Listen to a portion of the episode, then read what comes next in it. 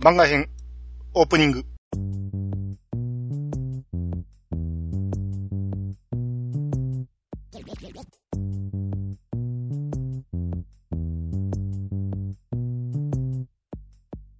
はい、こんばんは。はい、こんばんは。えー、ドラクエ10の、えーはバージョン1、えー、9回目ですね。ちょっと飽きましたね。ちょっと飽きましたね。ちょっと収録のタイミングが取れなくて。はいはいはい。うん、だいぶ前のことなんで、ちょっとね、忘れ忘れで、えーちょっと思い出しながらいきますけど、はい。えー、っとね、前回が神春むいの、えちゃうか。前回、神春見じゃなかあ、ったそうやね。神春むね。のところでね、えー、茶室のクエストをちょっと忘れてたんで、あはいはい。えー、先にね、まだルーラストーン、あの登録してあるうちにやっとこうと思って、上。稲美の街道に行って、うん。で、浜の翡翠っていうところに行きまして、はい。で、まあそこ行ったら、あの、紺碧の翡翠っていうのが取れたんで、えーそれ持って、えー、神葉の茶室の茶筅っていうのに渡しますと、はい。これって超激レア模様じゃん。当たりだわ。これ。私、百歩は、私としたことがすっかり取り乱してしまいましたわ。なんてはしたない。私が足りないと感じていたのは、私自身の美しさをさらに際立たせる、翡翠の首飾りだったのでございます。っていうことで、はい。えーまあまあ、要は、こう、茶室に足りないものがあるかと思ったら、この、えー茶筅っていう女の子が自分に足りないものがあったってことですね。うん。うん。で、これがクエナンバー15の、誠の美を求めてっていうのをクリアしまして。はい。で、これで、えー、神派全部スッキリ終わったということで、うんえー、バシッコで、ベリナード城に行きまして、はい。えー、で、ここ入りますと、えー、まあまあ、もう、だだっ広いんでね、うん。うん、とにかく、片っ端から話聞いていくんです僕ちょっと苦手なとこ ですね。けど、めっちゃ迷いますからね、これ。えー、今でこそ行きやすくなりましたけど、昔もっと、 あの、難しかったですからね。ですね、ワープとかなかったですからね。はい。うん。で、まあまあ、とりあえず、一通り全部歩いて聞いてたら、こう、ウェディのおばあちゃんの、ええウィーマっていうのがいまして、はい。うちの嫁のやつめ、えー本当に憎ったらしいったらやらしない。もう我慢の限界じゃよ。あれさえ手に入ることができれば、うるさい嫁を黙らせる禁断の歯が、えー作れるものを、って言って、まあ、ここまで独り言なんですけど、はい。で、ここでピキンとなって、こっち気づいて。おんや、お前さん、いけない人じゃねえ。わしの秘密の独り言を盗み聞きするなんて。ああ、そうともさ。あの、嫁に好き勝手させたまま余生を送るなんてまっぴらごめんじゃ。なあ、お前さん、禁断の歯の材料を取ってきてはくれんかのう。えーバース第三輪の地獄の玉ねぎが落とす地獄のネギ坊主じゃ。っていうことで。まあこれがクエナンバー14の憎らしい夢。はい。えーこれを受けまして。うんで、くれぐれにも嫁には内密になと。うん。うん。まあなんか悪だくみを企んでんのかなっていう感じですね。そんなんありましたっけ嫁姑問題のクエスト。えっとね、オチは覚えてなかったけど、こういうのあったのは覚えてましたね。うん。うん。で、あと、宿屋のね、本棚に、えー廃人芭蕉の、えー松芭蕉、水っていうのがありまして。はい。これはあの、上春海の木のところにおった芭蕉ですね。はい。ウェナ諸島の猫島に着いた。青い海と白い砂浜に囲まれし、なんとロマンの溢れるリゾート地であることよ。さて、島には猫魔族なる者どもがはびこり、人のごとき心を持ち、にゃんこ文化を築いておる、えー築いている。うん彼らにも我が国の心は届くのであろうか。にゃにゃにゃにゃにゃ、にゃみみみふにゃに ゃ、にゃにゃにゃんにゃ、場所何ををで。 すってか書いてるんですよ。あまあ、お突然何を言い出したの猫語で句を読んだってことですよね。はいはいはうい。ん。っていうのがありまして、で、今度、郵便局の本棚でね、はい。えー、ディオーレ女王陛下の歩みっていうのがありまして、うん。現女王、えーディオーレ様は、えー歴代の女王の中でもカリスマ性、美しさ、歌、すべてにおいてナンバーワンとの声が高い。うん。カリスマ性は初代女王ベリーナ様から、美しさは美の女神と歌、えー呼ばれていた仙台女王ディーナ様から受け継がれたと言われている。うんだが、あの素晴らしい歌声は、ご幼少の頃からの血の滲むような努力で得られたのだろう。なんと気高い方だろう。ディオーレ様万歳っていう、まあ、本がありまして、はい。まあ、ここで初代女王がベリーナっていう名前だっていうのがわかりますね。うん。うん。で、仙台がディーナ。うん。うん。まあだからベリナードはこのベリーナ様から来てるんだよね。ああ、なるほど。うん。で、えー、ずっと歩いてると、はい。あの、酒場に行きますとね、あの、まだ城にも入ってない状態なのに、ええ。 えー総帥 M とね、あ報酬交換員 Y に会ってしまったんですね。今僕の旬なとこですよ、そこちょうど。そうそう。 えうんね、先に会ってしまうというね。えそういうちょっと、あの、うん時系列が、 ちょっと、く 狂ってしまいましたよね。うん。まあ、当然、あのーあれが足りてないんで、条件が足りてないんで、行くことはできないですけど、話しかけれるんですかあもちろん話はかける。で、んもうちょっとレベル90まで上げたら、また来いみたいなこと言われたと思ああ、なるほど。う。うん。で、えー、モンスター酒場行って、うんな、虹パパさん、えースライムの虹パパさんと、猫魔道のソレトさんがカンストしてまして、はい。まあこれで転生して全員が、えー最低でも転生1回してるっていう状態になりました。うん。で、この状態で一番レベルが高いのがケンタロウさんということで、はい。えー、ケンタロウさんを連れていくと。うんで、ここベリナードなんで、あのーずっとね、大地の流玉がうん2つあって邪魔やったんですよ。はいはいはいはい。で、これをようやく、えーリーナのとこに行って、うんえー合成できまして、はい。できたーうまいこと言ったよ君がこいつを気に入ってくれるといいなって言って、ええ。えー HP3 をつけてくれまして。あ、3っすか。多分、現状の一番低い値だと思うんですけ ど。うん、まあまあ、まあでも、ないよりはええかと。はいはい。うん。えーで、こう出たところにね、錬金強化やアークっていうのがいまして、ええ。これに話しかけると、サンビタリアが、えー62名やったんですね、ちょうど。はい。なんですけど、ストーリーはなかったんですよ。おほほほ。っていうことは、この前のあの妖精の姫様のところで一応ストーリーは完結したってことなのかなかん、あ、今のところの完結ようですね。うん、まあここでなかったんで、60人目で。はいはいはこい。の先もしかしたらあるんかもしれんけど、うん。まあまあ一応は仲直りしたいとかいう話をしてたから、そこでもしかしたらサンビタリアの話は終わってるんかもしれないです。おー。うん。まあこれ以上黄色が全町回ってしまうと増えることもないないですしね。うん。うん。すごいですね。ちゃんと終わらせたんですね。 うんですね。うんで、まあ町の人いろいろ話聞いてるとね、はい。えー、みんな女王様の恵みの歌を今か今かと待ってるっていう感じなんですよ。うん。うん、まあそんな話がいろいろ聞けて、えー、ようやく城に入ろうとすると、はい。こう兵に止められまして、うん。で、今から、えー、女王がお歌いになられるところだ。うん。えー記念に聞いていくが良いって言われて、はい。で、ここで入ろうとしてたんやけど、マーレー右して、うんえー広場まで行きまして、うん。で、ここで、えーほ、他の、えー町人たちと一緒に聞くんですけど、うん。えー女王とね、王子とメルー公が揃って出てきまして、ええ。あの、城の、えー回廊を通ったところのうん。貝殻の台座のとこね。ええ。見えるところですよね、下かうんら。はい。で、歌い始めまして、海に生まれ、海に生きる。それが我らウェディの民。母なる海に祈りを捧げ、我らは求める。神の恵みを。えー大いなる海の神よ。我らの命、我らの思い、守りたまえ、清めたまえ。うん。という、まあ、あの、はーんって言ってるやつですね。あれちゃんとあったんですよね、あれ。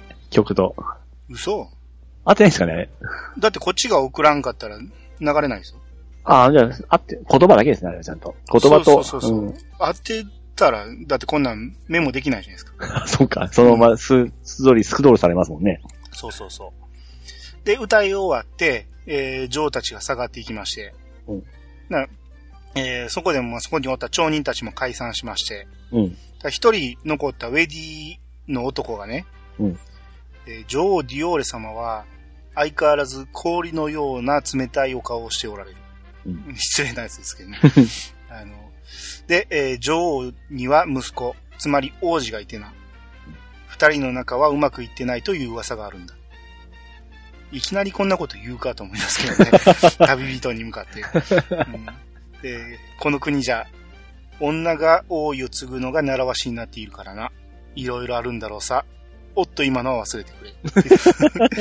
全部言い切っとるやん。もうありありやな。うんでね、あの、階段のあたりにね、ウェディの女の子がいまして、はいあと、犬もおったんですけど、ああ、そうですね。うん。で、ふふふ、もうすぐ私の時代が来るわって言って、で、うん歩いていこうとしたら犬踏んでしまうんですね。うん。な犬がぐるぐるぐるギャワンギャワン言うて噛みつくんですよ。で、追っかける、追っかけそられるうんそでうしたそっう、け逃げていくんですよ。ええ追っかけられながら。この犬もしかして、ええ今までこう、大きい町入った時、大きい町じゃないか、えー町に入った時に、うん。あのー街をね、カメラがパンしていくときに、ええ。走っていく犬と同じかもしれん。うん。見た目がなんとなく似てる気がするんで。なんか、道しるべみたいなこと言ってましたよね。ですね。うんそれがもしかしたらここでちょっとストーリーに関わってきてるんかもしれん。うん。うん。ただこの犬の正体は何なのかっていうところですよね。はいはいはい。うん。で、えー、城に入りまして、はい。えー、まっすぐ入ったら通路の奥にね、えー左右に分かれる階段があるんですけど、うん。こう、左側の階段の手前に、ウェディオのルブーチっていうのがいまして、はい。まあ、こいつがあの紫色の吹き出し出てるんで、うんえークエストを受けれるんですけど、はい。要は左右に階段あるけど左側にこいつが立てるってことは、こいつに話しかけてこの階段を上がれば順番に話が聞けますよっていうことなのかなと。はいはいはい。まあそういうなんか、えー、誘導してんのかなっていう気はしましたけど。うん。うん。僕たちはウェナ諸島の治安を守るのが役目。けど、怪我でた、えー戦えなくなって以来、僕の任務は城の警備だけさ。君に頼みがあるんだ。お世話になった人に、えー花を捧げに行きたくてさ。その人が好きだと言っていたシオンの花を取ってきてほしいんだ。ベリナード領西の、えー水玉ドラゴンがよく落とすよ。で、これがクエナンバー131のシオンの花言葉。はい。もうこれを覚えてますね。僕も覚えてますね。うん。まあ、とにかく、えー世話になった人に花を捧げる。まあ、うん。花捧げるっていうことはもういてないってことなんか。うん。うん。まあ、そんな感じですよね。はいはいはうい。ん。とりあえずこれ受けといて、魔法戦士団サロンに行きまして、おー、はいはい。ウェディ女のユナティがいまして。あー、はいはいはい。ユナティ好きですね。まあ人気ありますからねで。すね。うん。えー私は魔法戦士団の副団長、ユナティである。魔法戦士の資格を得るには、魔法使いの魔結界という技が必要になる。きえー、機構は、魔法戦士になるためにここに、おえーここを訪れたのだな、って言われて、はいってすると、うんむ、ちょっと待てって言って、ムービーが始まるんですね。はい。で、ウェディオが2人入ってきまして、うん任務の報告に参上いたしました。魔法戦士ベスコーとグリーダの両名は、ガートラント王国での、えー魔物討伐任務を完了し、ただいま帰還しました。なこれ、アーベルクっていうのが、はい。えーご苦労だった。二人には改めて任務が与えられる。ユナティ、あとは任せるぞ。なこう、ユナティが、こう、ラジコに向かって、はい。えー気候はしばしここに待機してくれと。で、この入ってきた二人に、うん次の任務を二人に伝えよう。ベスコー殿はドルアーム推奨級に向かってほしい。えー王立騎士団から支援要請があった。グリーダ殿はグレン城の武器家事ギルドへ向かえ。用心護衛の依頼が届いている。以上である。って言ってこう二人が出ていくんですね。はい。 それを聞いた二人が。で、ユナティがこう見ていたな。えー我々は各国からの要請に応じて、えー任務を帯び、世界中に派遣されるのだ。魔法戦士となる者は、我が国の代表にふさわしい、容姿と礼節が求められるのだが、うんって言って、まあまあ、この時点でね、あの、ラジコは初期服、まだ。初期服と天秤棒か、えー担いでるんですけど、はい。そのラジコを見て、ふむ、気候は容姿に関してはまあまあ、問題なしと言っていいだろう。いいんかいって思うけど。えー伝説は、えーこれから先学んでいけばよい。では、えー試験の内容を伝えよう。えーこれはすでに魔法戦士の最初の任務として受け取るがよい。ベリナード領南にいるマリンスライムを魔結界を使ってから5匹討伐せよ。わで、これが144の、えー王宮の魔法戦士たち。はい。これを受けまして。うん。で、えー、あとね、王子の部屋に行くとね、うんえー、ウェディ女の、えー、ケイニーっていうのがいるんですけど、はい。あの、ケイニーの E がね、小さい E なんですよ。はい。これなんて読むか問題なんですけどね。ケイにですよね。でも E はちっちゃいんですよ。ケ、ケに、ケの次はちっちゃいですかそうそうそう。ケに、 E は、ケイニー E は発音しないんですかケ、ケに、ちょっと言ってますよ。ああ。ケ、キニー、ケニ ケに、はー、。いケニー。ケに、うんややこしいじゃないですか。ぼ僕はもうこういうのははっきりと言いはもう発音していいと思うんですよ。ケにと。うん。うん。うん。あの、ドゥラ委員長の、はい。あれを僕はドウラっていうようなもんで、はいはい。小さい E に関してはこれ発音していいんじゃないかなと。うん。うん。まあまあ、読めたらね、読んでもいいんやけど、ドゥラみたいにね。はい。こういう場合は僕は発音していいんじゃないかなって思ったっていう話です。まあ、どうでもいい話ですけどね。でまあまあ、ここには少ないけど、この後、えードルワーム行くともっとできますから、こういう ああ。発音のやつが。はい。んでで始まるやつもいます からね。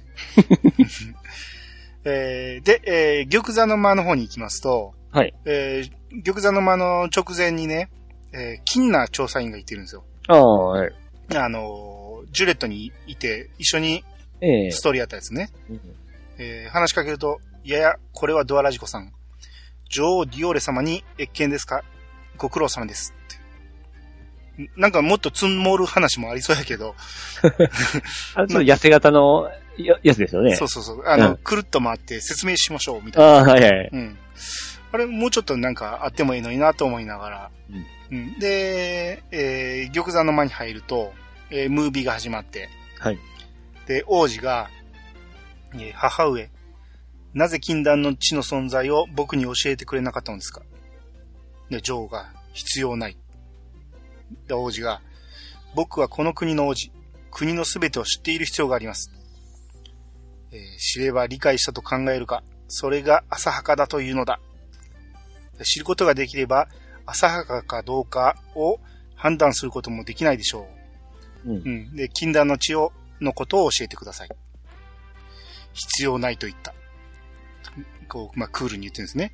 厳しいお母さんですうね。ん。で、ここでメルーコが、まあまあまあ、落ち着いて、言うて、こう、おろおろしてて、うん。オーディスももう子供ではない。だから、その、って言って、なら、王子が出て行こうとするんですね。はい。で、途中ラジコに気づいて、君は一人前の証を持つ旅人かって聞かれて、で、うん入ってすると、やはりそうか。彼女の言うことがまた当たった。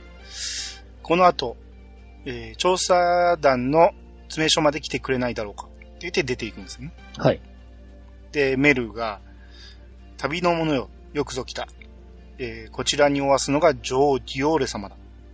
ちなみに私はその旦那だ。メルー公と呼んでくれ。で女王が、うんわらわは恵みの歌を終え、疲れておるのだ。旅の者と話すことなどない。引き取る がいい。な、メルー公が近寄ってきて、はい。えーすまんな、そういうわけなのだ。えー女王と王子の仲がこじれていてな、いやはや困ったものなど、ものなのだよ、初対面の人に。です ね。で、出たところでね、えーもう一度、えー、キンナーに話しかけると、はい。また同じこと言うんですね。うん。まあ、まあ、釣れないやつやな と、うん。あんだけ一緒に旅したのにね。のノリノリに 説明書なのに。ねえで、さっき王子が言ってた詰め所のところまで行くと、はい。えームービーが始まって、こう、王子と先、犬に噛まれた女の子がいまして、うん。で、向こうにね、えーああともう一人、向こうを向いたお、えーウェディがいまして、はい。で、王子が、そうか、永遠の水について新たに分かったことはなかったか。言って、なら、一人、えー、そこにおったウェディが、はい、はいお役に立てず申し訳ありません。王子が、君が気に病む必要はない。僕の個人的な依頼に応じて、えーくれて感謝しているよ。金な調査員。って言って、あ金なおったんかいと思って。うん。さっき、さっき上におったんやけどな。ゲーム、ゲーム。で、こう、ラジコに気づいてね、うんあ来てくれたか、さあこちらへって言って、な、金なんかここでね、えいやいや、あなたはもしや、あの時のドアラジコさんって。い や、さっき2回話しましたやんって 思うね。え。まあ、まあ、そう。 細かいないやいや、でも通路におってんから、そら話しかけるやろうね。うん、で、いつぞ、いつぞやは、んええ話してない人にとってはそんな感じになりますから。まあまあ、話してなかったら、でも、おったら話すで しょ。名前も金なって出てるし。そこまでちょっとプログラムが難しいんですよ。うんで、いいつぞやはお世話になりましたと。ほんで、王子が、む、二人は知り合いだったのか。で、金なんかね、くるっと回って、ね説明しましょう。 これ、王子にもやるんかいと思って。で、樹齢島での遺跡調査の手伝、えー遺跡調査を手伝っていただいたのです。えー頼りにかなる方なので、王子の力にもなっていただけること間違いなしって言って、な何勝手に決めとんねんって思うけど。で、王子が、そうか、それはありがたい。で、こっちまだ返事してないよ、うん。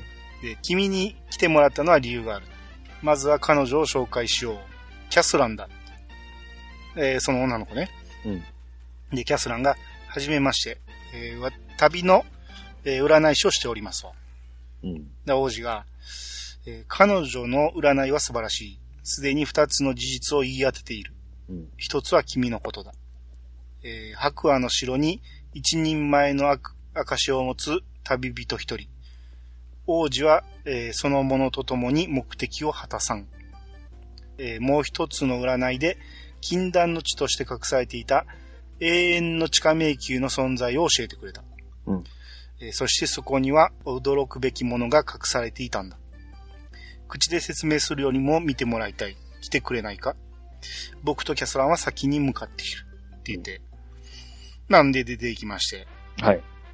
で、まあまあこれストーリー進んだんで、とりあえず地下迷宮に行くんですけど、ええ。その前にまあ、なぜここの、その、ベリナードに来たかというと、ええ。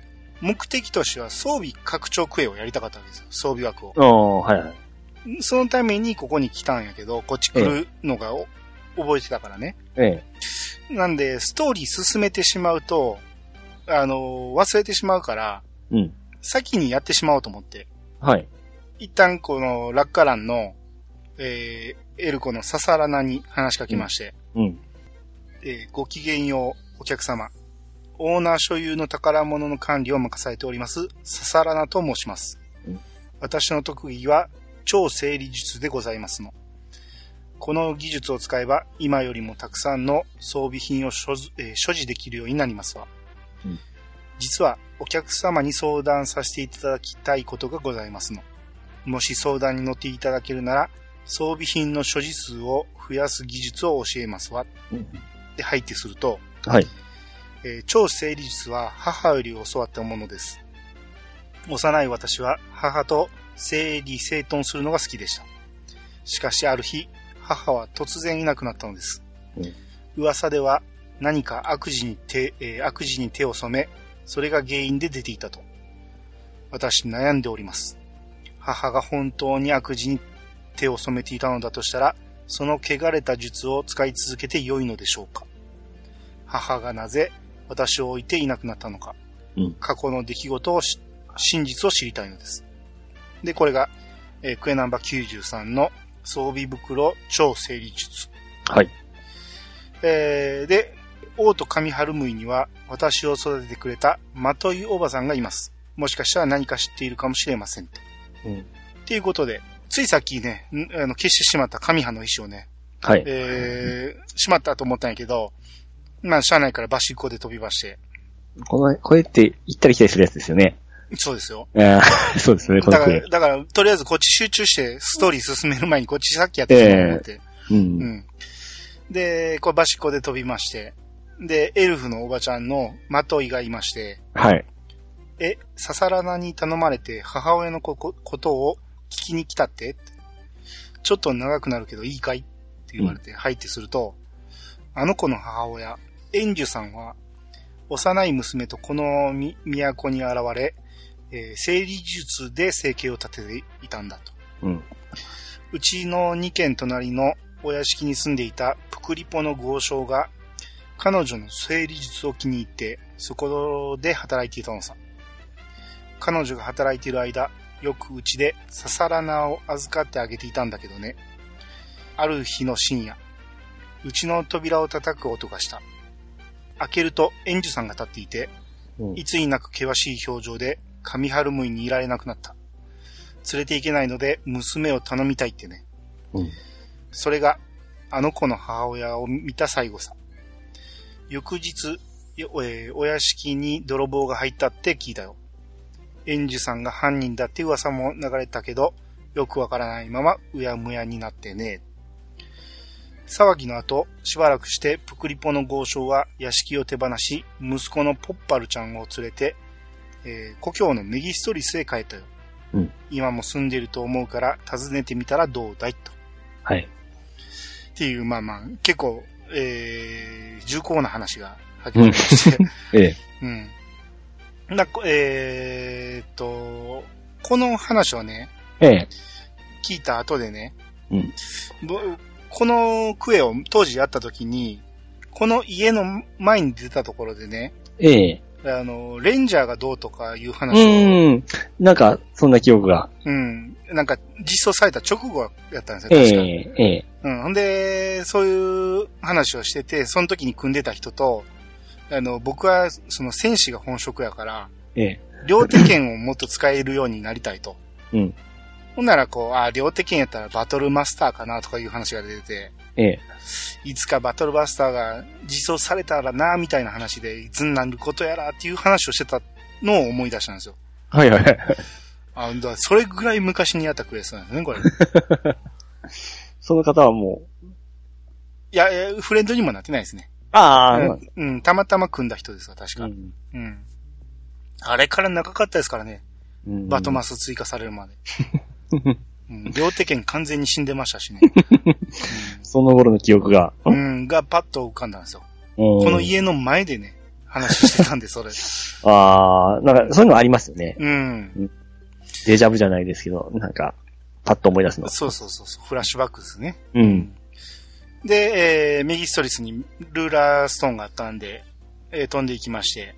うんで、家の位置はもう覚えてるんで、はい。このクエ3、4回やってるん で、パッポールがいまして、はい。えー親や君はなるほど。上春むいであった泥棒、泥棒騒ぎの話を聞きたくて、パパに会いに来たんだね。去年亡くなっちゃったけど、僕もよく覚えているよ。うん当時、大口の取引があったらしいんだけど、園児さんに倉庫整理を頼んでいたら、えーその商品が全て消えちゃったんだ。パパはすごいショックだったみたいで、体調を崩してしまい、この家に引っ越した。亡くなる前のパパは、ギルザット地方で荒くれチャッピーに奪われた鍵のことが気がかりだって、えー病床でよくこぼしていたよ。ここで思い出したんやけど、あ、ギルザットも行かなあかんのかと思って。うん。あ、ベリナード行ったらなんとかなるっていうのは、思い違いでしたね。何度もやっとるっちゅうのに。そうそうそうそこは忘れとるね。忘れてましたね。でこその鍵はパパがいつも肌身離さず持っていたドルアーム王国の預かり所の特別倉庫の鍵。あ、ドルアームも行かなあかんのかと思って。いや最初はほんとすごい回された記憶がめっちゃあります。結局全、全部の大きい町行かなあかんねんね。うん。うん。あの鍵に何かある気がするんだ。行ってみるといいよ。中に何が入っているのか気になるから僕にも見せてね、と。うんと言われまして。まあ、とにかく、まあ、泥棒騒ぎがあって、えーそのままこの豪商は、えー寝込んでしまったと。うん。えーとりあえず、まだ何があったかわからんから、この鍵を取ってこいということで。はい。ここでね、仲間モンスターのレベルを見るとね、ええ。スライムの虹パパさんがね、レベルうん46になってて、うん。あ、一番レベル高いから連れて行こうかと。はい。と思ったらね、あのースライムなんてブーメランじゃないですか。はい。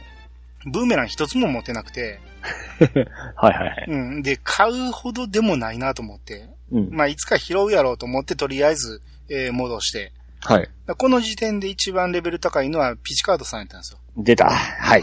まあ、ピチカードさんは43なんですけど、うん。まあまあ連れて行きまして。うんで、ここからグレン東に飛びまして、はい。この時点でレベルがね、ドアえーラジコのレベルが53なんですよ。うん。っていうことは、えー、レベルを解放先しといたうん。方がいいかと。 もう寄り道寄り道になりますね。進まなくなりますそうねなん。ですよ。 でないと、こう、ストーリーやってるとね、レベルが上がってしまうんで、ええカンストしてしまったらもったいない んで、も出た、もったいない。ったいない。そうもう無駄が一番嫌いなんで、僕は。えで、ここで次行けって言われてた獅子門にね、え。うん。えー向かいましてうん、静止者法外っていうのがいまして、ええ。まあこれ小顔なんですけど、えー静止者茶耳から気候のことは聞いている。すでに知っていると思うが、えー女神の六星人に使える我々聖者の役割は、優れた冒険者のレベル制限を解放させること。うんだがそれにはベコン、ベリナード領西、えー風車の丘にいるメッサーラが時々落とす女神のグレン石、グレン石が必要になる。っていうことで、えークエナンバー120のさらなる高みを目指すものを受けまして、はい。で、この、えー獅子門にね、ねえ。あの、ドアオのナチョスというのがいまして、うんもう次々増えていきますけど、 まあまあ一応話しかけとこう思って、はい。えー踊り子プロデューサー、ああ、はいはいはい。一筋20年と。うんえーお前は間違いなく、えー逸材中の逸材。どうだ、俺と踊り子の星を目指してみねえかと。うん早速だけど、踊り子になるための儀式を受けようぜと。じゃあ受けてもらうぜと。うんえーオルフェア西とかにいるキャットバットが使う、えー不思議な踊りを受けてきてほしいんだ。はいはいはい。食らうだけじゃダメだぜ。ちゃんと勝利してくれよと。うん。えー、ということで、これ、クエナンバー393、うん踊り子の条件。うん。まあ、もうこれも、なかなかこうへんから、とりあえず受けとこうと。カバン拡張からほんま進まんです進ね。まないぞ。うん。まずね、メメサラを倒しに、うんえー西に行こうと思ったんやけど、ええ。えーベリナードから南に出たところに、マリンスライムがおるから、うんこれ魔法戦士クエのために、ああ。うん、とりあえずこれ終わらしとこうと思って。で、負け1回してから5匹倒す。うん。まあ、これ簡単に終わりまして。はい。で、今度、ベリナード西に行きまして。うん。このメッサーラを倒すんですけど、あいつなかなかおらんことないですかいや、そうでもないですよ。そうなの、なんかすごい探した記憶があって。いや、おるとこ大体覚えてたし。はいはいはい。うん。まあ、あの、簡単に見つけたんやけど、ええ。これがまた強いんですよ。あ、ですよね。はいはい。まだ。うん。こう、覚醒してくるんで、向こう。ええ。覚醒でメラゾーマ打たれると、もう、初期サポはもう一撃死です よ。で、しかもね、2体ずつ出てくるから、う。うんん、一匹倒してる間に必ずどっちかも覚醒してしまうんで、はい。結構大変やったんやけど、まあまあそれでもなんとか倒して。すぐ出たのか。あーまあまあ比較的早かったですね。うんやっぱそうなんですね。うん。で、これで女神のグレン石をゲット。うん。で、ここでね、えー、ずっとね、僕、クエリストに残っててね、ずっと気になってたんがね、はい。レンデオ、レンドアの郵便クエがあって ね。それで、ベリナード西のそよ風の浜に行けって言われてたんで、うん。行ってみると、えー、ウェディ男のフェルーメっていうのが、はい。えー僕は絵描きでね、えーこの浜には青い顔料になるさざ波の奇跡が流れ着いてくるから、たまに拾いに来るんだと。うんで、え、君もはるばるレンドアから、青い便箋を作るために一石じゃないかと。よし、芸術を愛する者同士のよしみで分けてあげよう。ということで、えー、さざ波の奇跡をゲット。はいはいはい。うん。もうようやく進みますけど、これ。うんで、えっとね、あと、まだどんどんあるんですけど、ええ。あとはあの、シオンの花言葉のクエストうん。のために水玉ドラゴン倒さなあかんから、はい。まあ、ここで一気にいろいろあるんですけど、うん。えー、水玉ドラゴン、これもまたえらい強くてね、ああ、そうなんですか、まだ。まあ強かったですよ。もう激闘に次ぐ激闘で。 まあなんとか倒しまして、はいで、これシオンの花をゲットと。うんまあとりあえずいろいろ進めて、あの、レベル解放クエはい。終わらしたんで、とりあえず獅子門に戻って、はいで、方外に報告すると、えー見事であったぞ。では、光の川の前で儀式を、えー儀式を行うとしよう。うんでは、女神に祈るといい。などこた、えーどこからともなく声が聞こえてくる。はい。聞け、アストルティアの子よ。六星人は、アストルティアにあまたいる英雄、聖者の中から、特に優れた六名が選ばれた、えー選ばれ誕生した。六星人とは、招かれざる魔物どもからアストルティアを守る聖なる盾うん。魔族どもの暗躍を阻止せんと、彼らは従者であるろ、えー聖者らを率いて、えー異界の地へ向かい、多くの命と引き換えに戦いを制した。うん。この人は戦ったことあるんですね。要は。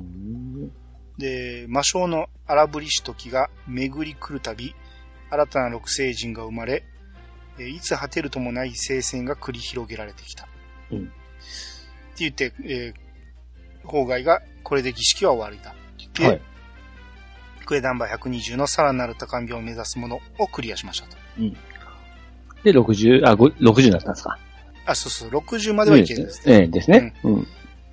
で、次、こう、次に、気候を待つ聖者は、ベニヒナという、ツスクル平野の南西にある橋の近くにいるはずだと。うん。だこれ中途半端なところにおるんですよ、こいつ。う。うんん。で、これレベル56まで上げ向かうといいだろうと。はい。まあまあ、とりあえず56まではいけるということで。うん。で、グレンに戻りまして。うん。で、こっからね、あのーえー馬車で、えー橋上、橋上の、えーうん宿まで、えー馬車で行きまして、はい。えーあこれだからガートの方、ギルザードの方に向かうためね。う。うんん。ここであれですよ、カバン、あの、カバン拡張に戻ってますからね。すぐ分かったんですよ。 えーグレンに戻って、こう、橋の上まで行きまして、はい。で、ランドンフットからザマ峠。うんで、ガートラントの方に向かうんですけど、うんこれね、あの、ちょうどあれがやってたんですよ。何ラリーじゃなくて、ドルボードレース。ドルボードレース。はいはい。あれがやってるところやって、ええ。で、あ、これちょうどいいから、これ受けたまま行けばいいわと思ってたんですよ。うん。やけど、えーその時に、あの、思ったんが、あのー先にレベル解放した方がいいと思って、ええ。あのー獅子門に行ってしまったんですよ。はい。で、獅子門行ったら、やることいっぱいあったために、ええ。あの、いろいろやってる間に終わってしまってて、結局ここ来た時にはもうドロスドルボードレース終わってまして、はいはい。うん。ただ単に普通に走っていきましたけど。うんあと、なるほどですね。で、とりあえず、まあ、ガートラントまで来たんで、はい。とりあえずガートラント町の、えー、城下町まで行って、うんとりあえず、一回入っといて、うん。で、またすぐ出て、ギルザートの方に行きまして、ああ、まあ、あの、録、録音じゃなくて、あのー記録ですよね。バシッコとかで。そうそうそう。バシッコで来れるようにね。う。うんん。で、えー、次、アラクレチャッピーを倒しまして、はい。えー、特別金庫の鍵をゲット。うん今度、さらについでに、入江の集落にも伝しといて、うん。うん。で、そっから、えー、今度はね、ドルアーム行かなあかん から。で、ガタラに飛んで、で、そっからカルデア街道を通って、ゴブル砂漠東通って、うん。で、ドルアームまで届きまし、えー着きまして、はい。で、もう、周り話しかけてる余裕ないから、もうそのまま直行でうん。特別預かり所まで行きまして、はい。で、メメリっていうのが、当窓口は通常の預かり所サービスとは異なり、特別なお客様のみにご利用いただけるサービスとなっております。うん。メメリに鍵を渡しまして、はい。えー少々お待ちくださいって言って、で、こう、カウンターの裏へ行き、大切そうに何かを持ってきたと。うん。お待たせしました。割れ物ですので、気をつけてお持ちくださいと。で、赤い小瓶を渡されるんですね。はい。ここでね、そのメッセージが出てね、うん。今すぐパッポルの言うメギストルスの都へ戻りますかって出て、うーん。はいはいはい。僕これね、あのー前々から言う聞いて、してたけど、こういえう飛ばしてくれるっていうの。初めてやったんですよ。なるほど。こういう状況になったことがなかったから、ええ。えー、あ、これやと思って、ええ。やったラッキーと思って、で、はいってするんですよね。ええ。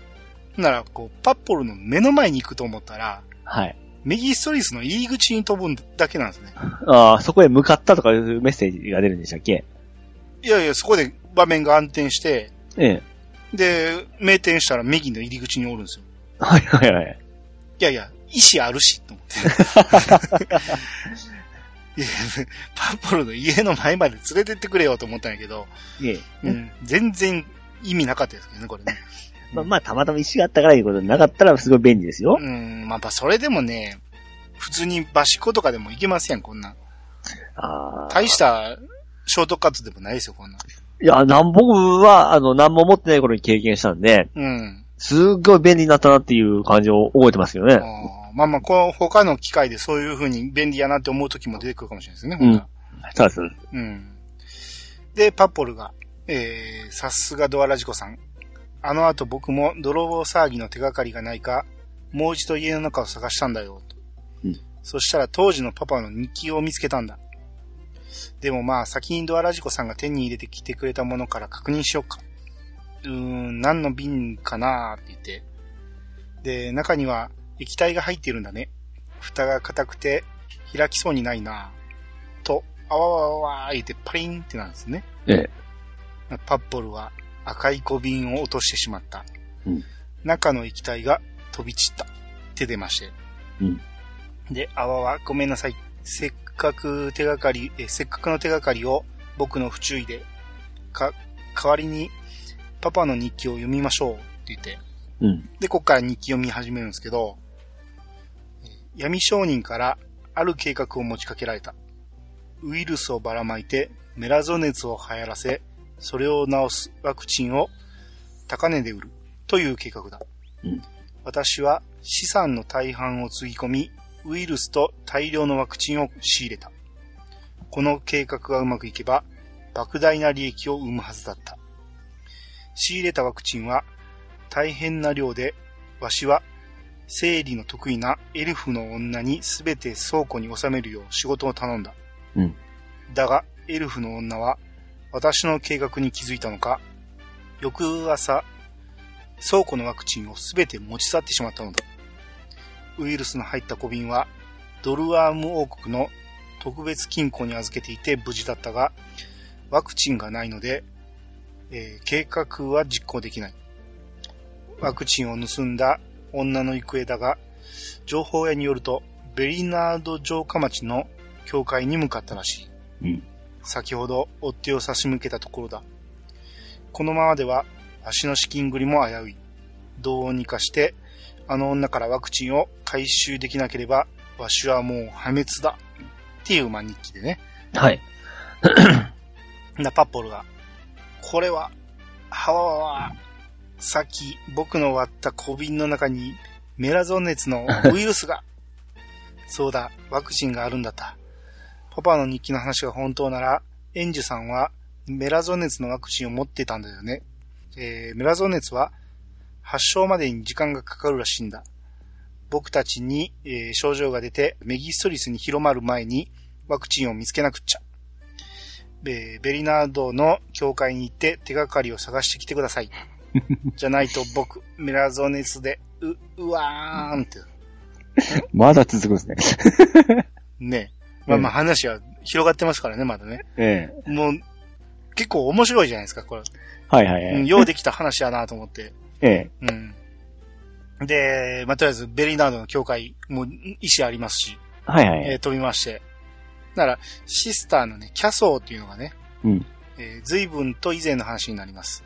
エルフの女性がこの教会に入るや、倒れ込み、気づいた私は急いで駆け寄りました。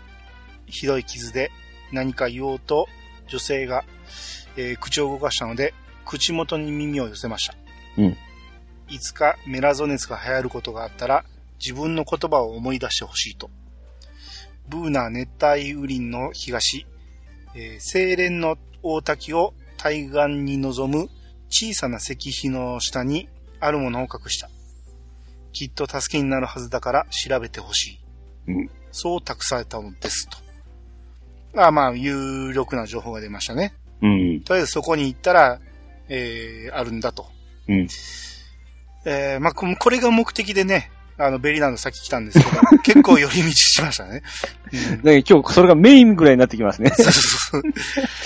はい、で、えー、こう、ベリーランド北からね、はい。えーバース第三輪に入りまして、うんで、ここで一旦マップ開いてみるとね、ええマップ全体がね、こう、目的地を表す黄色で囲われてるんですよね。はいはい。あれ、これ何のクエストやったっけと思って、うんで、クエストリスト開くと、こう地獄の玉ねぎを狩るクエストがあったんですよ。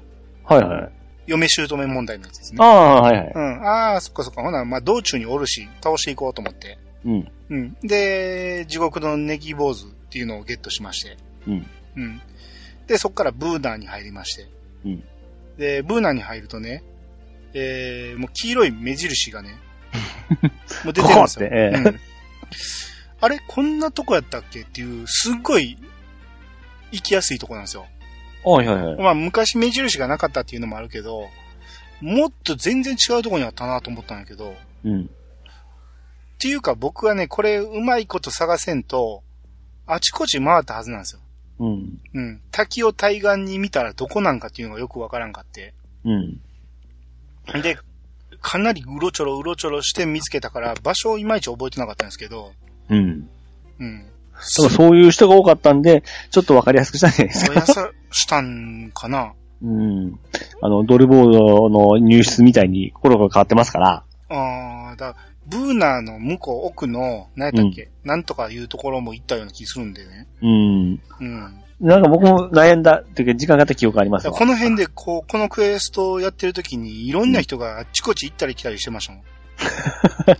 うん。そこも、まあ、割かしあんましいかんとこでもあったんで、うん。土地もあんまし覚えてなかったんですよね。うん、やし、あの、情報がね、こう、清廉の大滝を望む対岸って言われたって、清廉の大滝って、ブーナにはないから、うん。だからややこしいんですよ。ああ。うん。っていうのもあって、まあまあ、とりあえず、黄色でマッピングしてくれてたんで、もうすぐ見つけまして。はい。うん。で、こう文字のかすれた古い石碑のようだ。ドアラジコは石碑を調べ始めた。うんえーなんと、押してみると石が動き出した。石碑の下には古い麻袋が隠されていた。うん中には、メラゾネツワクチンとラベルの貼られた小瓶がぎっしりと詰まっている。うんワクチンの袋を手に入れたと。はい。で、今すぐポッパルのいるメギストリスの都に戻りますかって言われおてっと、2回目。で、一応入ってしたんやけど、えで、やっぱりルーラと一緒なんですね。全然関係なかったんですよ。うん、で、えー、他ポッパーのとこに行きまして、はい。で、ワクチンの袋を、えー渡しまして、うんで、こんな麻袋の中にどうやってたくさんの小瓶を入れたのって。そうか、これが超整理術なんだねって。うんあ、ここに生かされてるんですね。うんで なうん、で、ポッパルがこうワクチンの袋から小瓶を2本取り出して、 はい。えー、1本をドアラジコに手渡したと。うんで、小瓶を開けて中の液体を飲み干した。うんワクチンって飲むんやったっけって思うんですけど ね。打ちますね。普通、注射よね。ええ。うん、飲んで効くんかもしれないけど。 うんで、ふう、これでもうメラゾネスの心配はなくなったんだ。それにしてもパパはなんてことをで、ドアラジコさんは、エンジュさんの娘のササラナさんの依頼でここに来たんだよね。よし、あとは僕に任せて、僕はお母様の潔白を証明してきますってう言んって。で、えー、ラッカラーのササラナのとこに行くと、はい。お帰りなさいませ。先ほど豪商のご子族のポッパル様が来て、私に全てを話してくださいました。上春むいのお屋敷で起こった泥棒騒ぎ。うんポッパル様の、えーお父様の恐ろしい計画。そして、母が姿を消した理由。私は母を誇りに思います。うんこれからは整理術を極めて、より正しいことに使っていきますわ。そうでした。せ装備品を収納する技術をおし、えーお教えする約束でした。まず、内側のポケットに小物を、大きいものは角にきちんと詰めてください。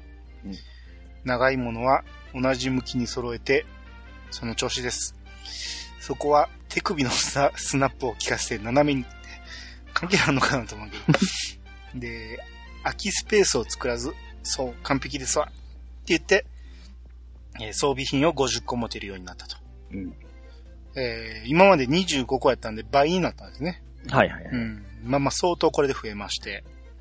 えーあのーご、道具を増やすだけの、まあ、だけのクエストっていうことになるんですけども、うん。まあ、ここまで混んでやるんかなって当時も思ってた、思ってたんですよ。うん。大体は結構あっさり終わるんですよ。 まあ普通はね。うんえーあの、あたかもまた、銭で解決する時もありますし。 そういった中に、あの、これってすごい混んでるなって思ってやった記憶がすごいありますね。あー初めてやった時はね、もうええ、あちこち行き過ぎて、もう話はわけわかんなかったです ね。ああ、もうええや、もうええや、みたいな感じで。うん、多分2回目か3回目でようやく、あ、こんな話やったんやって思いましたもん。うーん。で、今改めてやっても、あ、これようできた話やなと思いますね。うん。ううんん、これは素晴らしいなと思いましうた。ん。やっぱりドラクエはちゃんとそういうとこも、あの、こだわって作ってんだなっていうのは感じましたね。ですね。う。うんん。で、えーようやくストーリー戻りまして。あ、もう今日終わりかと思いました。これから本題ですこ。っから本題ですよ。はいまだまだありますからね。はい。はい。えー、永遠の地下迷宮行きまして。はい。えー、こう、中入るとね、えー、扉の、扉にね、鍵がかかっているムービーっていうのがありまして。ええで、えー、王子が、早かったな、ドアラジコ。えー、鍵はキャスランの占いのおかげで僕が持っている。って、 中に入るんですけど。 まあ、相当待ってますけど、何週間かかかってますからね、 これ。うんで、鍵開けて中に入りまして。はい。だから中にね、水柱の中に浮いている女性がおったんですよ。うん。で、王子が見てほしい、この女性を。彼女は死んでいるわけじゃない。この水は永遠の水というものだ。え、永遠であってるのとはじゃないと思うけど、永遠の水というものだ。うん調査の結果、中に入ったものの時の流れを止めてしまう力があると分かった。うんつまり、彼女は囚われているんだ。生きたまま、この水の柱の中に。キャスランが、ええ。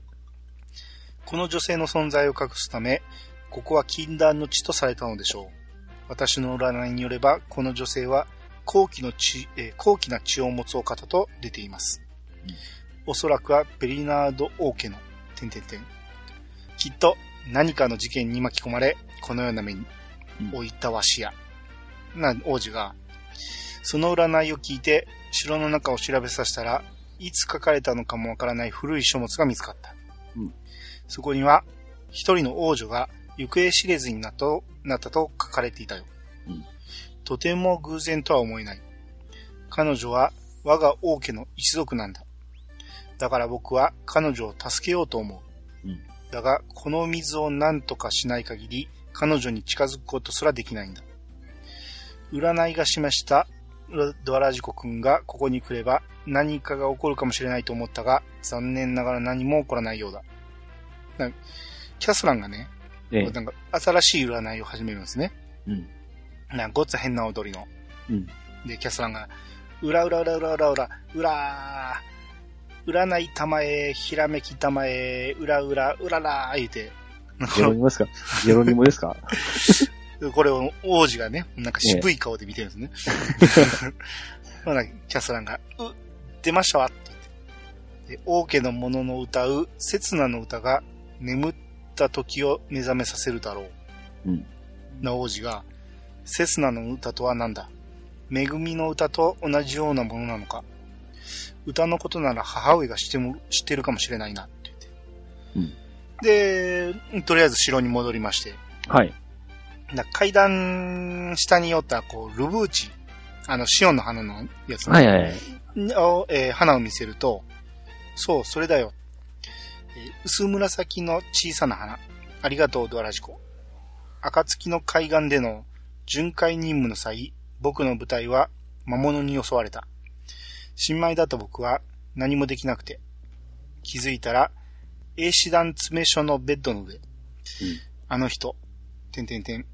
前の A 師団長が僕を守ろうとして命を落としたのはし、えー命を落としたと知ったのはその後だった。うん。ねえ、ドアラジコ。ななんか嫌な予感しますけ ど。あの取ってきたシオンの花と僕の思い、団長への敬意を暁の海岸から海に捧げてきてほしい。まだ続くん か。君に仕草ひざまずくを教えてあげる。この仕草で僕たちは、えー最上の敬意を示すんだ。ああ、まあまあ、ここでひざまずくを覚えるんかと思って。おうーん、このすっかり忘れてましたけど。ですね。とりあえずまあ、まだ続くということで。はい。で、今度は、えー、魔法戦士団サロンに行きまして、はい。えーユナティにクエの報告行って、うんで、144の王宮の魔法戦士たちっていうのをクリアしまして、はい。で、ところで貴公は、我ら魔法戦士の意味を知っているか魔法戦士は美しく散りやすい、ベリナードのバラと呼ばれているのだ。うんえー華やかだが、同時に多くの殉職者を出す危険な職業でもあるという意味だ。うんそうかな中英職なんですけど ね。 まあまあ、そういう異名があるらしいですよ。はいはいはい。うんで、えー玉座の間に行きましてうん、えームービーで、えー王子が、母上、刹那の歌のことを教えてください。なぜお前が知っているなやはり、禁断の地に囚われて、えー囚われた女性が、えー、刹那の歌で救えることをしているのですね。うんなら、女王がね、玉座から立ち上がりまして、え え。手の甲でね、手の甲でピンタですよ。あの高貴な人がよくやるやつですね。はいはいは。はいい、で、ジョーが、刹那の歌は我が王家に伝わる歌。千年の間歌うことを禁じられた歌だ。その禁を破るわけにはいかん。って言ってなあの女性も王家に連なるものなんでしょう彼女は永遠の水の中で今も生きています。あのまま見殺しにするおつもりですか確かにあの娘は王家の血を引くもの。だが、永遠の自ら解き放つことはまかりならぬ。言うて、ジョーが知ら、えー座りまして。はい。で、二人が睨み合うんですね。うん。そこにメルーコが、二人ともそんな顔、えー怖い顔はやめて、もっとほがらけん、ほがらかに行こうじゃないかふん。なあ、オーディス。お前ももう大人だ。少しは分をわきまえるということを覚え、てんてんてんって言ったら、王子が、ギロッと睨んで、 あのメルーがビクッと して、で、そのまままあ王子が出ていくんですね。うん。うんで、女王が、あなたが甘やかすから調子に乗る乗るのです。なメルコが、ムー、おう、越見の者が来ておるようですな、と。またしてはいけません。な女王が、越見はせぬ。引き取らせよ。 全然喋ってくれへんねんな、と。で、メルコが、こう、ラジコのとこに来てね、ええ。えー毎回すまんな。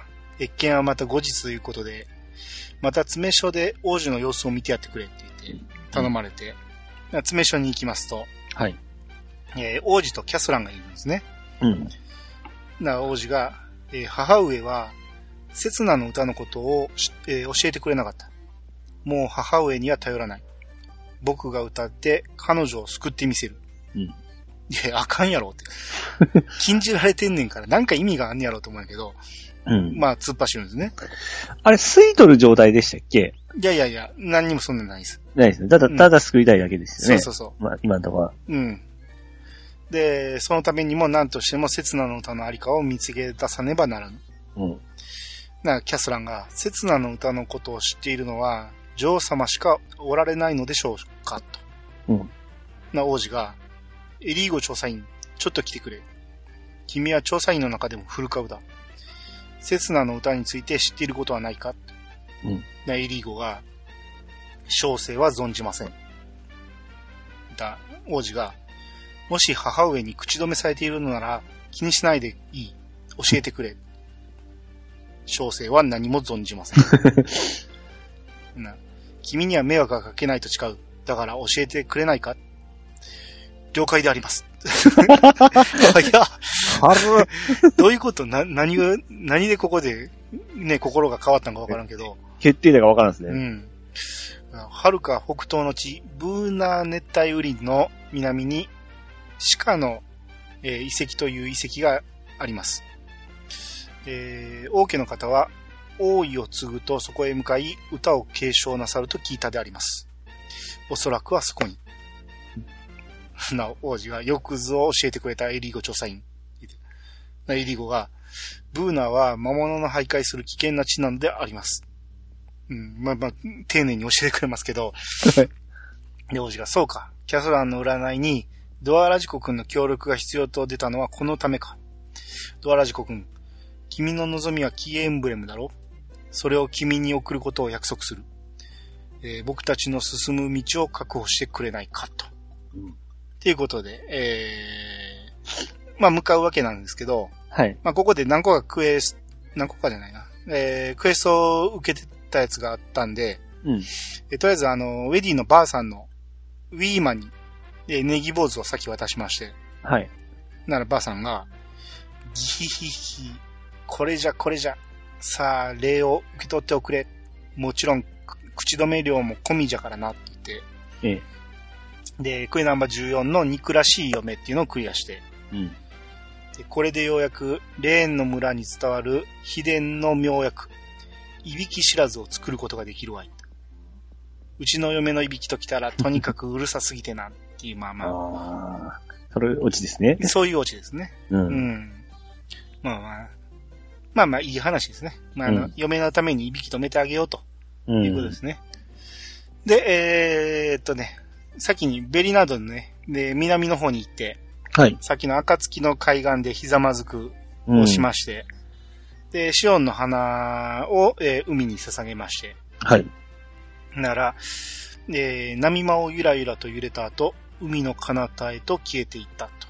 うんで、これで、まあ、クエストが進んだんですけどね。はい。うん、で、で、えーその後ね、えー、バシッコでね、はい。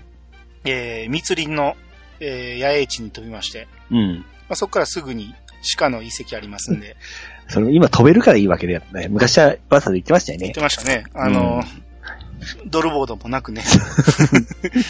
うん遠いんですよね、あれ。めちゃめちゃ遠かったですね。う敵も強いしね。ん。ううん。ん、で、王子がね、よくやってくれた。えー君が魔物を蹴散らしてきた、えー蹴散らしてくれたおかげで、言うて。 いやもうごめん、よび寄り道したけど。 なんかごめんと思ったんですけど。えーで、えー歌のことが書かれてある、えー石碑をね、えー手分けして探すことになりまして。うんで、君は、えーあっちへ行ってくれ、僕はこっちへ行くみたいな話でね。はいはい。で、こう、いろいろ回ってると、道中に置いてある石碑を調べてみると、ええ。立ち入る資格ありしは、王位を継ぐべき王家のもののみと。うん。あれ、ドアラジコ入っていいんかなと思うんですけど、ええ。うん、まあ、とりあえず、えーそのまま進んでいくと、えー鹿の間があってね、うん。で、そこに入ると、王子とキャスランが入ってくるんですよ。うん。あれ、お前、向こう行ったんちゃうのって思って、別れよう言って行ったのに、入った瞬間入ってきましたね、こいつ。うん、で、何か見つかったのかとであの石碑はもしや、あれがそうなのかって言って、ええ。で、おうこの石碑は、セツナの歌の内容が書かれている。これでセツナの歌を覚えられるぞ、と思ったら、そこで地震みたいなのが起こって、ええ。と思ったら、こう石碑の下からカニが出てきまして、はい。 我が名は鹿の守り手。歌を見守り、歌を育む者なり。王家に伝わりし、鹿の、えー鹿を求める者は、その力を我に示さねばならぬ。うん。な、そこで、ドアラジコ君、こいつを頼めるかそこ頼むよ。僕はキャスランを守ろうって。 お前、王家の資格があるもんやろうと思うけど、ね、彼が倒さんと意味がない意です味よがないと思うんですよね。うんうん。で、こいつはね、まあ、めめんどくさいやつで、こう、スクルとしてくるくせにね、ええ。ルカニが全然入らないんですよね。おうー。ん。で、しかも、こう、洗礼してくるんですよ。おー、そんな、ううん。ん、ごっつめんどくさいやつで。うん。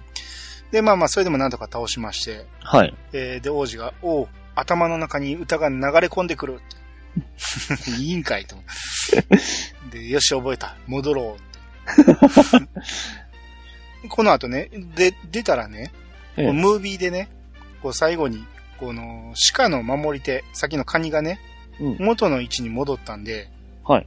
えー、なんかあるんかなと思って調べに行ってみるんですよ。えなら、えー鹿を求めるものよ。何時に王家の血あらば鹿の響きがこだまするだろう。えー、めびき、えー、恵みの響きが豊かな命を育む。うん永遠の響きが流れる時までも凍らせる。刹那の響きが眠った時を揺り起こす。三辺の鹿を心に刻め。それは我らウェディの魂なりと。うんっていう、まあまあ、こういう三つの歌の役割が書書いたんですね。う。うんん。えー、でね、ここで、そうそうそう、これもうあっち行ったりこっち来たりしてるから、うん。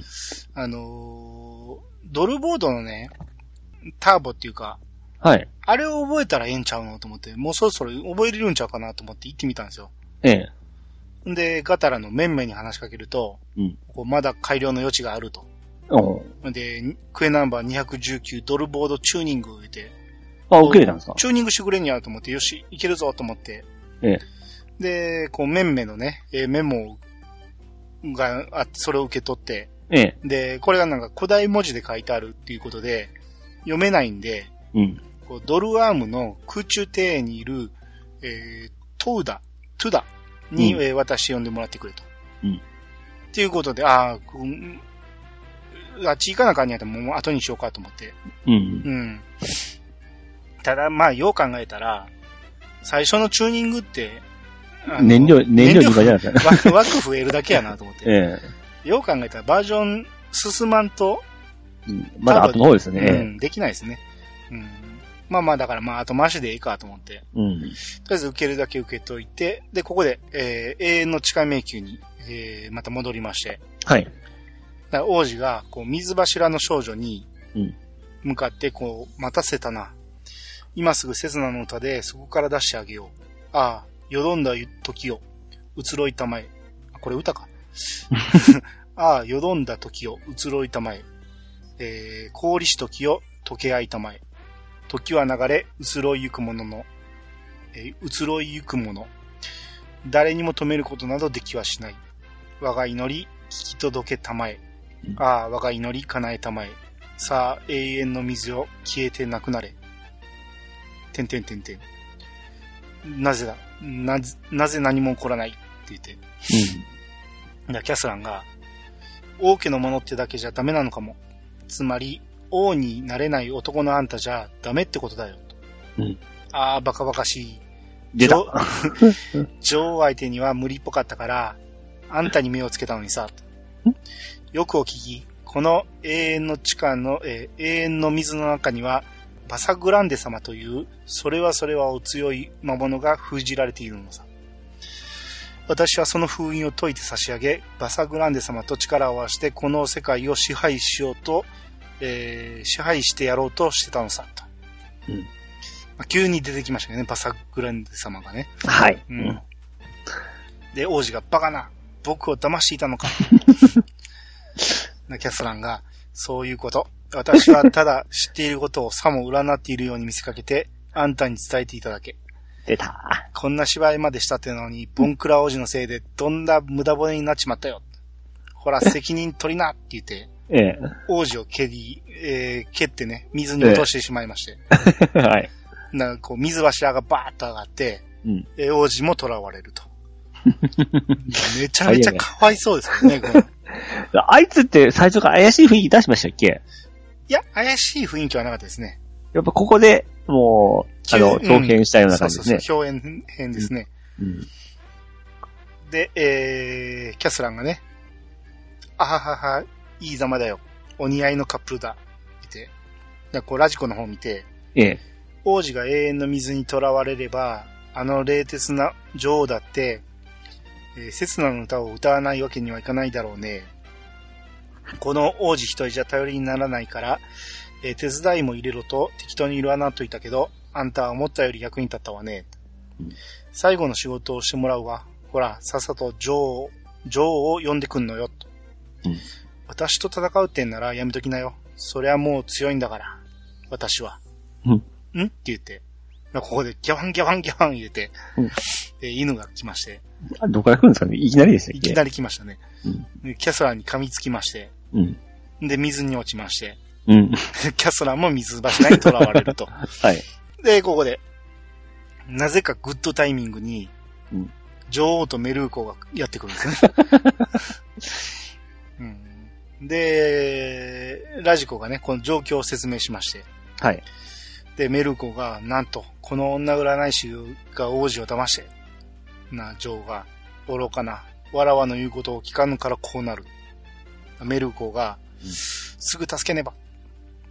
な、女王が、しかし、刹那の歌は禁断の歌。な、何を迷うディオーレ。息子一人助けられずし、助けられずして、何が女王か。ああ、かっこいかっこいいですね。で、うんここで女王がこう、ほわんと して、い。そうでしたっけあなたって言うんですね。 ああ。なメルが、えーこれまで心を凍らせ、オーディスに辛く当たってきたのは何のためだ古き習わしを破り、オーディスを次の王にすると、お前は誓ったのだろうん。う。ああなたの言う通りです。オーディスを助けるため、わらわは切なの歌を歌いましょう。えー女王がね、歌い始めるんですね。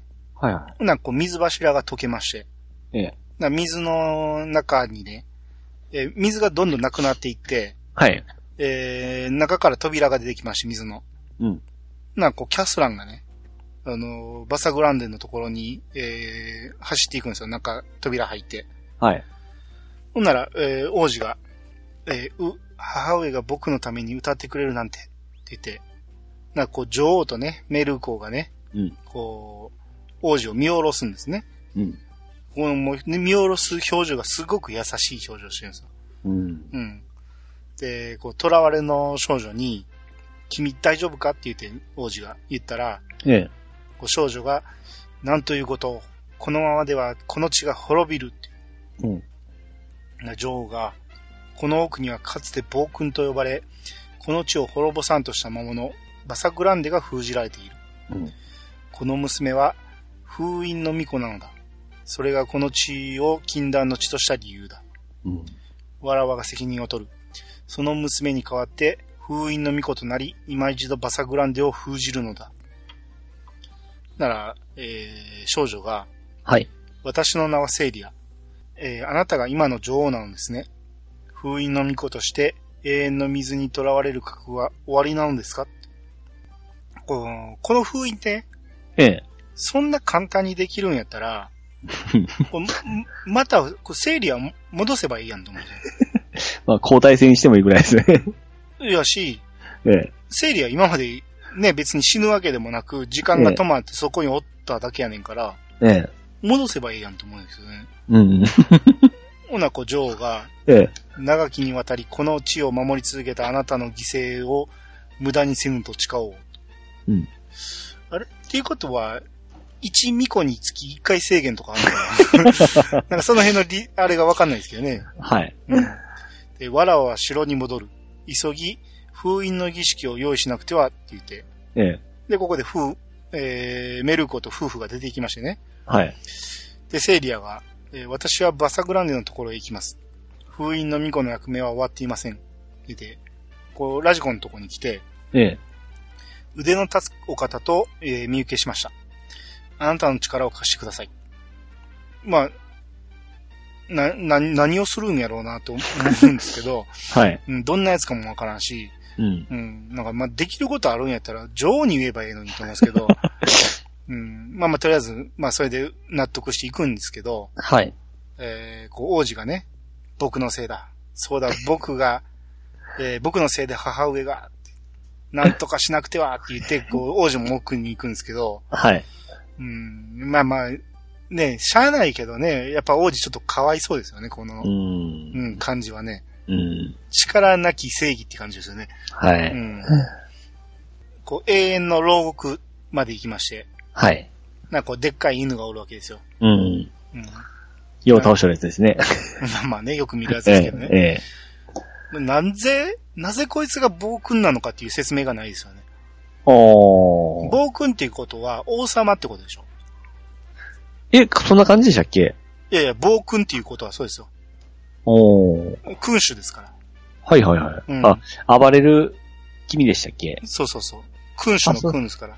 あ、そういうことだったんですね。うん僕それは知らなかったですわ。だから暴君の意味がよくわからへん。こいつは何者なんかっていうのがね。 はいはい。結果、何も明かされてないんですよね。おー。うん。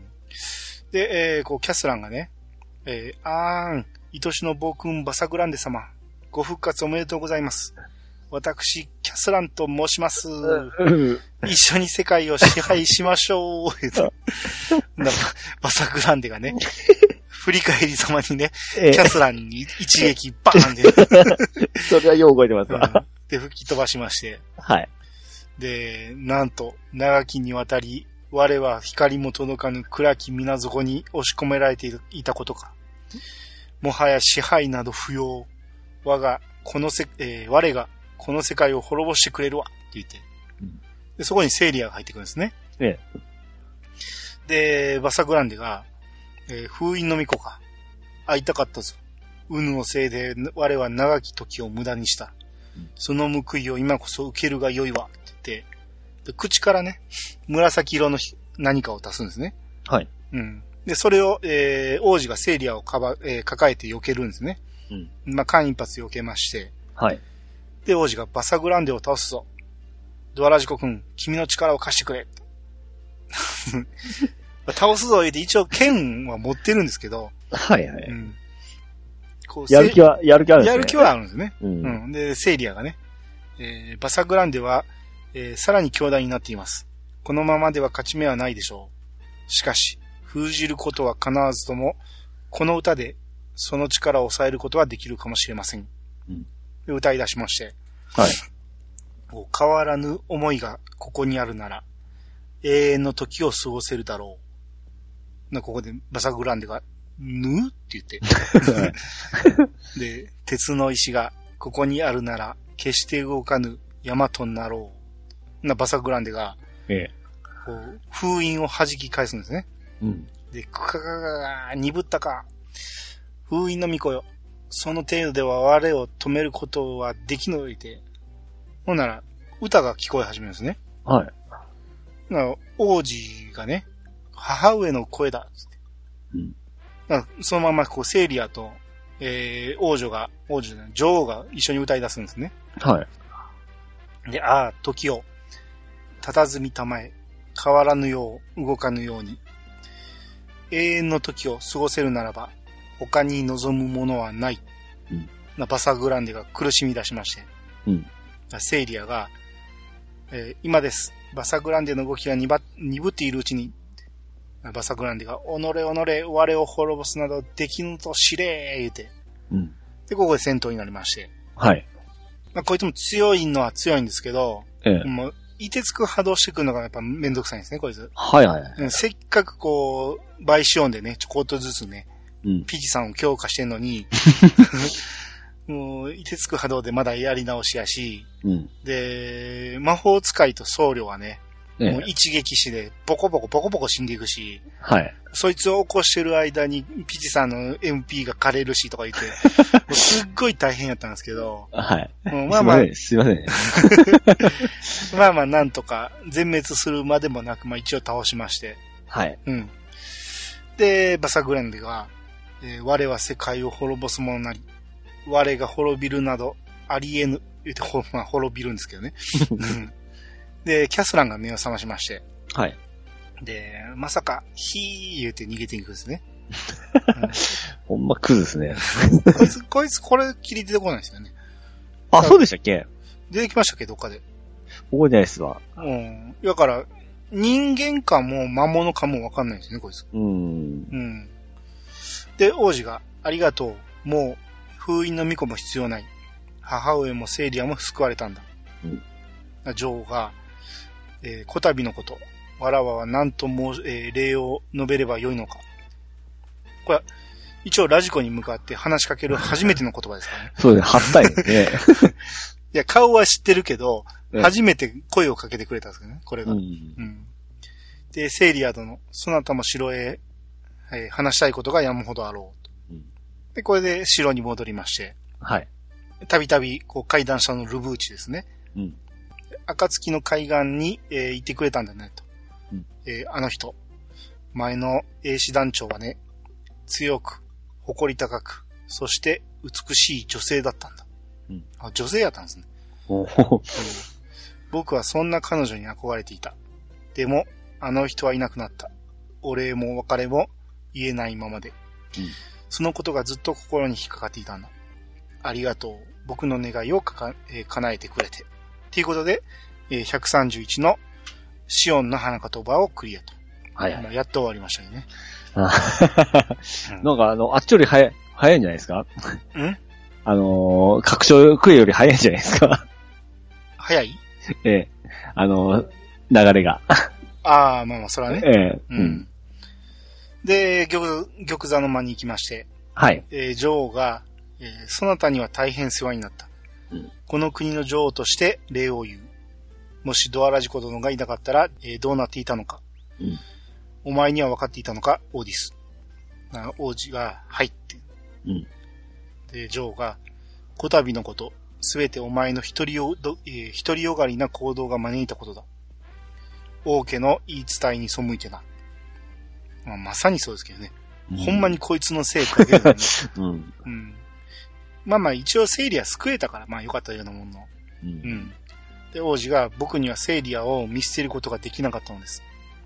なそのお前の思い込みですけどね、こ れ。うん、で、えー女王が、えーセイリア殿は、えー封印の巫女となることを自ら受け入れたのだ。うん。えーお前にそれを否定する権利はない。セイリアは、私はこの国の民を救うために巫女になりました。うんしかし、王子はたった一人私を救うためだけに、刹那の歌を歌ってくださいました。うん。そして女王、あなたがしたこともそれと同じです。まあそうですよね。この、うん結局女王は息子を救うために、この地の、えー民を全員犠牲にしようとしましたからね。 うん。うん。で、ジョーが、そうだ、わらわも同罪だ。えー息子の命と引き換えに多くの民の命を危険にさらすことを厭わなかったのだ。で、セイリアがうん、あなた方を責めることなど誰にもできないでしょう。自分の命よりも大切な誰かを助けたいと願う気持ち。私の思いとあなた方の思いはどちらも等しいものなのですから。うんそうかな。うん国民の命の方が重いと思いますけどね。ここの話は納得しないみたいですね。うん、なん なんか、感動にはならないですね、これの。う。うんん。で、ジョーがその言葉救われる思いだ。まあまあ、この人らだけでな 納得してますけどね。うん。うんで、セイリアが、えーこの国は大きな危機から逃れました。ですが、えー王家の者の役目が終わったわけではありません。王は国を治め、今に継いでいく。そうやって、国をより良い道へと導いていく責責務があるのです。うんで、女王が、えーそれならば案ずることはない。我が王家にはこのオーディスがいる。で、王子が、えー母上、永遠の水の中で聞いた父上の言葉より、僕は、えー母上の心を知りました。うんあ まあ、心によっては聞こえるんですね。う。うんん。で、それを知らず、勝手なこことばかりしていた僕をどうかお許しください。僕はこの国の王になります。ですから、これからも僕を鍛えてください。うんどんな困難にも負け、決して負けないようにと。うん。うんこの伝統としてね、はい。女性が王になるっていう話じゃないですか。うん。で、僕が思ったのはね、息子が生まれたために、うん。男やけどしゃあないから、息子をね、はい。王にしようとうん。してんのかなと思ったんですよ。僕もそう思ってましたけど、ってなそるれがき背くことみたいな感じでしたよねん。ですよね。うん。避難を受けるかも。こうん。れえーってなるとね、うん。セイリア、王家の血引いてますやん。はいはい。王女ですやん。 ちょっと当たる系、当たるみたいな感じになってましたね。はい。いいですやん、彼 女で。何の、何の問題もなくないですかはいはいはい。血を引いてるし、王家ああの、ら、ちょうど現れましたからね。そうそうそうん。う。もう年の子もね、ぴったりやしね。うん。うん。それこそ、あの、王子と結婚して、王子はね、メルーコみたいになればいいじゃないですか。うん。うそれでも、やっぱり息子になってほしいっていうことなのかなおーそれあんまり国民納得せえへんような気するんですけどね。 うん。で、えー、まあまあそれで、とりあえず、女王にはい。銀のキーエンブレムをもらいました。うん。うん。で、セイリアがね、私はこの時代に生きていることは許されない存在のはずです。うん。ですが、えーこうして今も生きています。うんベリナード王家に生まれた者の務めとして一生をかけてそれを探してみようと思います。 うん。いや、次期女王でいいんじゃないのって思うんです けど。うん。別にね、何も、この子は悪いことしなくて、この国守ってきたわけやから。いきなり違う時代に現れて。 うん。しかもずっと横に立っとるだけでしたね、その時そうは。この後ね。まうあ、ん。ちょっと恋仲みたいになるのかな、王子と。そんな感じですよねで。すよね。うん。で、女王が、えーわらわは生まれた時から女王になることが決められていたのだ。うん周りの者もそれが当然だという態度で接していたし、わらわも疑問に抱くことはなかったが、メルーだけはわらわを普通の女として扱い、それがひどく心地よかった。うんそういう言い方もあるのだと知ることができた。うんオーディスは女王にはなれぬ。わらわはそれを人知れず、それを喜んだものだ。この子は自由に生きていくことができるかもしれないとな。だが、オーディスは王になることを望んだ。うんならばその願いを叶えてやらねばならぬ。母としてそう思うのだ。って言うんですけどね。うんあれって、っていうことは、ジョーの望みでもなくて、オーディスが勝手に言ってること、おーなりたいって言ってましたね。うん。いや、いや、一応伝統があるし、ね候補もいてるじゃないですか。はい。あれなんか、なんかここね、しっくりこないんですよ。僕しっくりこないですね。うんうんまあまあ、とりあえず一応はね、まあ人の国のことです から。うん勝手にやってくださいと。えーまあまあまあ、な母の優しさいうのはあるね。テーマじゃないですか、そこは。なんかこれはね、ええあのー日本の天皇制のね、うん女性天皇を認めるか的な話にもなっていくんです けど、えうん。あのー一応は伝統を守れる限りは守ったらいいんじゃないかなと。えはい。うん変えなきゃいけない理由がないじゃないですか。うん。 うん。バッチリ揃ってますからね、そうそうそうそう条件が。うんいやどうしても社内となったら変えたらいいと思うんですけどね。うんその娘がどうしても生まれなかったと。ほんなら、ね、王子がなったらいいと思うんですけど、うん候補が現れたんやからと思うんです よね。なんかここ僕ちょっと納得い かん。うん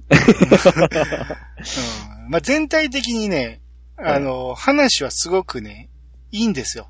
はいはい。あの、僕、一番最初にやった時は Wii だったんで、ええやっぱりその画像も荒かったけど、うん。今回 PC でやったらめちゃめちゃ綺麗なんですよ、水柱とかも。ああ、まあそうですよね。うん、ああ、これこんなに綺麗なシーンやったんやっていうのを改めて感じて。ええうん、すごくね、まあ、全体的には良かったんやけど、はい。この継承問題だけが最終的に引っかかりましたね。ああ、うん。手厳しいですね。いやいや、まあまあまあ、その前、あれ、あくまで突っ込みどころとしてね。ああ、まあ、うんうねん。そこまで本気で思ってない ですよ。うんはい。まあまあ、そんな感じで、えっ、とね、えー、途中一回あの、さざ波の奇跡をね、受け取ったのもあったんで、これ連ドは行って、えー、渡して、はい。で、これでクエナンバー24の、えー、青の港町からっていうのをクリアして、うん。うん。えー、とりあえず今日はここまでにしときましょうか。ああ、わかりました。はい。はい。まあまあ、まあこんな感じで、うんそうですね。うん。だから最初からもう、僕も、アニさんも、ちょっとこのベリナードは、あのーまあ、好きのレベルから言うと、ちょっと低めでしたよね。まあまあ、これはね、まあ、オフトークで話してたんですけど、うん。どっちか言ったらちょっと、お他の話より落ちるなっていうところが。そうまあ、す好き好きありますけどね。ここは好きいう人ももちろんいらっしゃもいますちけど。ろん。ね。うん。ええそういう部分があったんでですね、やっぱ。ううんん。あでも 僕も、ちょっと小休憩入ったところですね、ここは初めてやった時はね、ええ。女王がね、そんなに綺麗と思わんかったんやけど、うん今回綺麗な画面で見てみる と、ああ。女王綺麗ですね。あ、綺麗ですよ、綺麗ですよ。いやいや、めちゃめちゃ綺麗やなと思って。うん。で、セイリアもね、なんかちょっと顔おかしいなと思ったけど、今回見ると、あ、セイリアも可愛いやんと思うって、ん。あ意外と魚系の人たち、いけてるなと思って。それやっぱり、ウィーの障害だった、弊害だっもたう。あったんかな。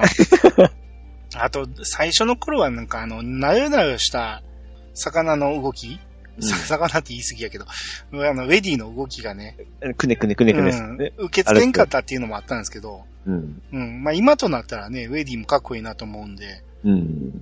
その辺で僕の気持ちの変化もあったんかもしれない。ああ、なるほどですね。うん。まあなんといってもあとメルコがかっこいいですよ。まあ、じわじわ来ますよね。最初とギャップがですねギ。ャップがね。うん。あそこはほんまにかっこよかったですね。あのー、ツンデレのお母さんを叱るところが良かったですね。そうそうそうそう。うんうんまあまあ、その辺が今回良かったなっていうところですね。ああいうキャラって絶対ああいう体型ですよね。鳥巻田先生の。ああ、ううんまあまあ、その方が、キャラ的には立つんでしょうん、でしょうね。う。うん。まあ、そんな感じで、来、えー次回はドルアームに向かおうか。おー、はいはい。うん。もう今進めてますんで、はい。うん。そんなに間空けずお伝えできるんじゃないかなと。ああ、了解でございます。はい。。ということで、終わっていきましょうか。おーい。ということで、お相手は兄と、ピチカートミニクでした。またお会いしましょう。さよなら。さよなら。